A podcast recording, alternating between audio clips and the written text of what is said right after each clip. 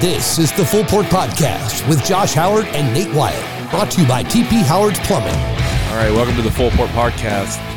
This is Nathan this week. Josh is uh, out at, on vacation, and uh, this week we have uh, Abigail Wyatt, my wife, uh, here with us today. Um, she's uh, one of the owners of Wonder Floral Design here in Asheville, Fairview area. Um, so, Abby, do you brush your teeth? Yes, I do. How many times a day? Twice a day. Okay. Morning and evening? Yes. Okay.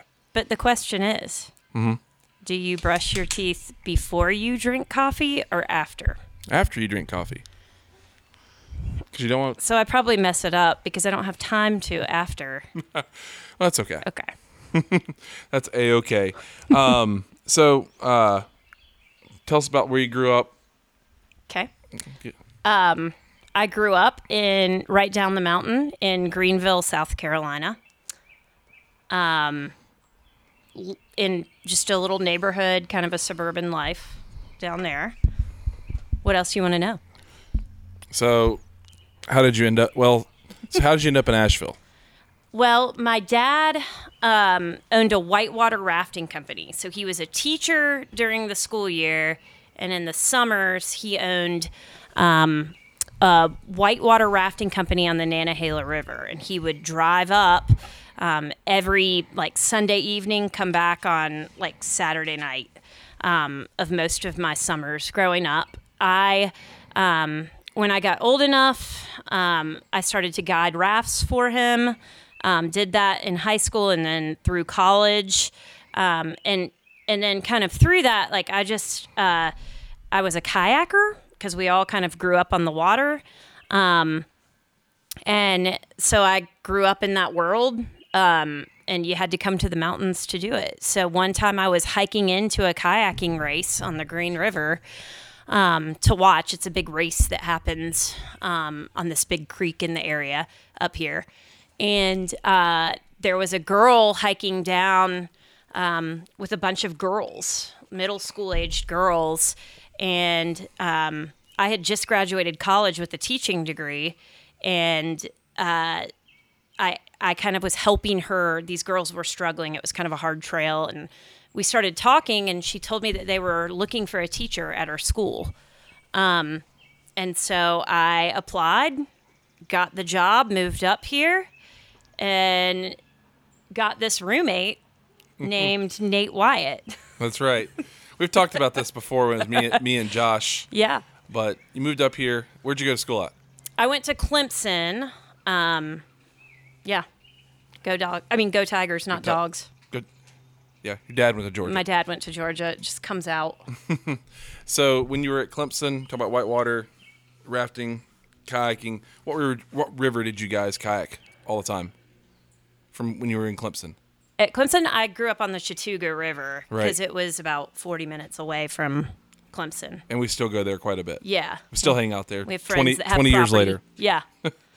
um, so moved up to Asheville, did some teaching. What? So you did, but you took kind of a different route. You didn't just go into public school. You did boarding schools. Yeah. So the girl that I had met that day that was hiking down with those middle school girls, I guess I didn't say this part, but um, it was a boarding school and it was a therapeutic boarding school for girls, middle to high school age.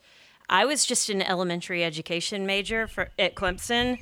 I always thought I would just teach at like a public elementary school, but somehow when I got this job, I just got thrown into the world of therapeutic boarding schools. Girls. Then I went to a school for kids with Asperger's um, that that's on the autism spectrum, and then I did one with um, all boys, and then went back to girls, and ended at um, a private Christian school.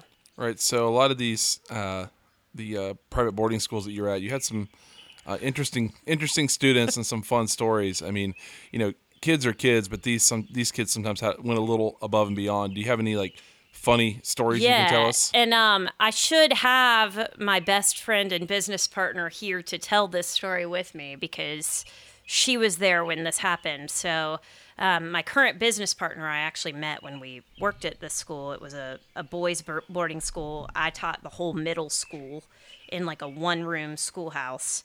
And um, it got to the point where the school was kind of accepting kids that we felt were kind of beyond therapeutic boarding school material, like troubled, really Right. troubled kids. Um, and we had one kid that was admitted, um, and pretty quickly we saw signs that uh, he was not a good fit. So one, it was, and it was on a camp. There was a lake like in the center of the campus, and after school, the kids would kind of mill around the lake, and we overheard him. Emily, my business partner, and I, um, we overheard him uh, just yelling expletives like over and over, like really dirty ones. and so Yeah. uh, the one like kind of card that we had in our pocket was that uh, he like anytime a kid would be, you know, doing something wild, we could say, "I can't believe that you would say those things in front of a female," and um. I guess this kid didn't like that and hurled back some expletives at us. And we marched ourselves down to the administrative office and told them this kid is not a good fit here.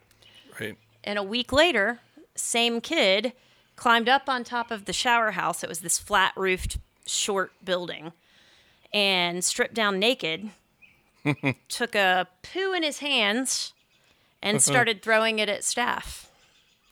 And we just looked at them and said, Told you. Yeah. yeah, that's that that's uh, extreme for them to be up there throwing throwing poo at, at the staff, but that was some of the kids you got to deal with. Yeah. And that's just a tame story. That's a, that's a yeah that's told that not to tell the other ones. yes, that's an appropriate story. So, teaching you did you taught for what 10 12 years somewhere in that Uh, 15. 15. So, Yeah. But even when you were teaching, you just moved to the floral side. So you did a you kind of dabbled in the wedding business. We have a sister-in-law that's in the wedding business in Greenville. She's a photographer. Um, so your first dabble, you you did a little you our wedding. You did a lot of it yourself. You did a lot I of did the not do the flowers, though. didn't do the flowers. but you did a lot of stuff yourself. Yeah. And then you made a couple of wedding cakes. And that was a nightmare when you live in the mountains. Right. I mean, I remember a couple of them. You had you made them, and they just they didn't survive. They they survived the car ride, but barely. Yeah. And the heat was not, yeah, that was not my jam. Yeah, way too much. So then you got decided that you wanted to start doing flowers. Uh Um, for you know the fir- the first iteration of Wonder Floral Design was actually called Forage Floral, right? Yeah. And one of the unique things that you wanted to do, wanted to bring to the table for uh, weddings was foraging, looking for stuff that's in nature, not just buying flowers that you see, you know, at a wholesaler in a flower shop. So, Right. what inspired you to want to do that? Um, well, I don't like store bought looking flowers for one. Um, right. But also, so um, we actually live in Nate, your great grandfather's house. Right. Um, and uh, I guess I kind of started because uh, your great grandmother had, uh, like, I think back in what was it, like the fifties, like had Something like gone that, to yeah. like flea markets in the area and bought these like exotic plants that were in our yard, um, things that you just wouldn't see anywhere else. And so I started cutting those. I've always loved like home design um, and keeping like fresh flowers, I guess, in Yeah. our house. And I started that way. Um, and I just always think that it, like, whatever I'm doing looks better when I have some pieces in there that are unique. So we've cut down trees in your parents' yard, like tree branches. Trim neighbors Yeah. stuff for them, and I call it pruning for Jesus. there you go. and I mean, but you started this because you were a teacher, and every teacher needs a side hustle Yep. to make extra money on the weekends during the summertime. Right. Um, So you did forage, and then now you've morphed into Wonder Floral Design. Mm-hmm. Um, you guys are have grown quite a bit. You brought Emily on. Right. Um, as far as like the business goes, what I know we've talked about the foraging part. What makes it unique? Like, what what do you think you guys do differently than some of the other florists in town? Um, I guess. Thanks for the hard question, Nate. Yeah. I don't know. Um, I think that really what does make us different um, is a lot of times you're going to find florists who um, just try to quickly like get together uh, you know whatever bouquet they're making. They're not using anything real special kind of your standard things that you could find you know kind of anywhere. Um, and one thing that we do other than you know foraging and you'll see us any given day like cutting down um, branches and sticking them in or um, you know whatever you we also use a lot of um, flower farmers in the area um, and that's really important to us um, if you have, know anything about flowers and you've been in Asheville, you know that flower farms are everywhere. Um, and we've made some really good connections with flower farmers um, over the past few years who provide us just gorgeous product that you couldn't get through a wholesaler um, or at a you know any kind of like floral store or anything. Um, and so I think using that, I think also we just love the creativity. We don't do a lot of really small things. I would say that like our our business, we really try to take on full service weddings where we we're working with a planner and we're working with the bride to come up with a really unique vision to each wedding that we do. Um, and we love like the big installations. Um, I shouldn't say we. Emily loves doing like the tables and the tablescapes and things like that. And I would say that I love doing like the big arches or arbors or Right. something that like we haven't even seen before that we have to figure out. Yeah. Doing doing bi- bigger bigger stuff. And you've helped with that. I've helped with that. Yes, I've put in some good time helping Yeah, out with you that have. stuff. Eh, it's it's fun. It's all it's all in the family. I know. Um, as far as you know, uh, with flowers and your sourcing, and you also use. I mean, you use some pretty unique vendors. Like, I mean, part something I didn't know about the flower industry or wedding industry. You use a vendor in California that you call and schedule a rose delivery. It's Right. overnighted on a plane to you, and you have it for the the wedding. Right. And like as I said, like so saying that, like we do use as many flower farm things locally as we can, but there are just certain things that you can't get in the same amount that you can get from California. So yes. Yes. um, you know, while some of our flower far- farmers are growing like garden roses, we just they can't sometimes get us the numbers or Right. varieties that we can get out of California. So yeah, we'll call them or we'll you know go on their website and schedule it a couple weeks out, Yeah. and they arrive like they overnight it the night before. Um, you know, the day of your delivery, and it just comes in a FedEx box. You soak the roses, and you're good to go. You're ready to go. Yeah. Um, so wedding business is obviously Asheville's a huge business. There's Uh-huh. lots of lots of you know floral designers, there's planners, everything. What what weddings do you like doing the most? I don't like full service, but what elements do you enjoy the most besides just the big installations? What Well, I mean, do you mean like once I'm at the wedding, or like working with the bride? Like, what do I enjoy? Working with the like the whole thing. yeah. Um. Well, we've had almost all of our brides have been lovely to work with, but every once in a while you'll get two different kinds. You'll get someone who has um, sends you like a Pinterest board or inspiration images, and they're kind of all over the place, and that's Right. kind of a nightmare to work with. And they don't really know what they want, and you're trying to figure it out. The best is when we have a bride who gives us kind of like a couple pictures, tells us what you know what pieces um, you know she wants in the wedding and then kind of gives us free reign like Right. doesn't control the whole thing and i would say like know that a lot of people that are probably listening to this podcast maybe are not brides but if you are like you're going to get like the if you will let your florist have some creative reign Right. and you will trust them i think that you'll get the best work right.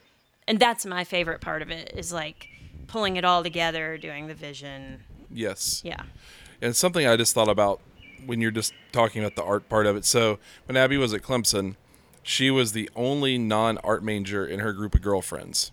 art girls Art clemson girl- university That's right. So she probably picked up on some artistic inspiration from them. Right. And my, I mean, I feel like both of my grandmothers were painters. Yes. Um, I am definitely not a painter. Yeah. Um, my brother and my dad sketched a lot, and I always wanted to like. I always felt this like creative drive inside of me, but I I didn't kind of know where to put it. Yeah. And I always felt successful doing flowers. Like that Right. always just came naturally to me. right. Definitely did not think I'd be doing this. Now Like, as well, a job. but that but that changed that changed when you had, when we Yeah. had our when we had our son. You decided that you wanted to be home and have the flexibility to be able to do stuff, which is right. Fully understandable. So, I you know, you and I obviously being married, we went through that this together. But I didn't tell you about this question, but COVID, Yeah. and all the COVID stuff. So, I mean, I know here at TP Howard, you know, we felt some effects. It wasn't to the effect that you felt because things were canceled. What what did you maybe learn from all of that? Like, how did you learn to pivot and maneuver and do things, even though your business was essentially being told it was not essential and shut down? Like, Right. Um yeah, like we actually were hit like events were like the big no-no during Yes. COVID. Yes. So like our I feel like how many can- I don't even remember how many weddings were canceled, rescheduled, sized down, um, and we definitely lost a lot. But one, I mean, I think we learned a couple of things. I think that one of them was like, okay, what can we do that we can do during COVID? Right. So we started running deliveries, which was not part of our, like, we're not like a retail store florist. You did some subscription stuff. We did subscriptions. We worked with a um, all women's like uh, owned like coffee company, and we did subscriptions with that. Um, and we would we would really push hard like deliveries. And actually, Fairview like is a special little place because I think we might be one of the only like florists if you type florist Fairview, North Carolina. Um, And yeah, so we pushed things that we wouldn't normally do. yeah. I tried to go and like help with like other other florists Yes. workshops and freelance a little bit, which is definitely not my jam. I like control too much. um but then also the other thing that we learned, you know, when you're uh, when you do something creative, and if I'm talking too much, just cut me off. But good. like when you do something creative, you often, for a good long while in my career of doing flowers, I felt imposter syndrome. Yeah. Like, I'm not good enough to be doing this. Like, I'm not trained. I didn't, you know, Right. I think it looks good, but it's probably trash to other people. Um, and I, I know you remember this, like the fear of charging what Yeah. I deserved to make on it. Right. Because flowers are expensive And since COVID, they've and they Like and everything, they've just like everything the supply has been an issue and i mean there there are some flowers now um, that are like 950 a stem yeah for a single flower. for a single flower Yeah. Uh, and so you know i think that covid and like all this whole mess of covid with not just like losing weddings but then also like having to build it back up Yeah. with like the price of flowers going way Yep. up and of supplies has made us learn to charge what we're worth Right, and you had I mean you had some weddings rescheduled, and you had to have some tough conversations with brides and cli to say, hey, now flowers are this much in 2021 Right. versus when you booked me in 2019 because most people book you a year ahead of time. right and there were things we learned like that we didn't have in a contract for things like covid where we had Yeah. just had to eat it sometimes Yeah, you did. but that's what you do to keep your keep people happy Um, yeah. though. yeah Yeah. No, that's, sorry, I didn't prep you for that one, but i like go. those good. um, so this is the one we always. This is kind of the one we always we always end with. okay what motivates you? Like what makes you want to be creative? What makes you? I mean, we've touched on a bunch of that throughout this, but what would you say is your drive Um, there?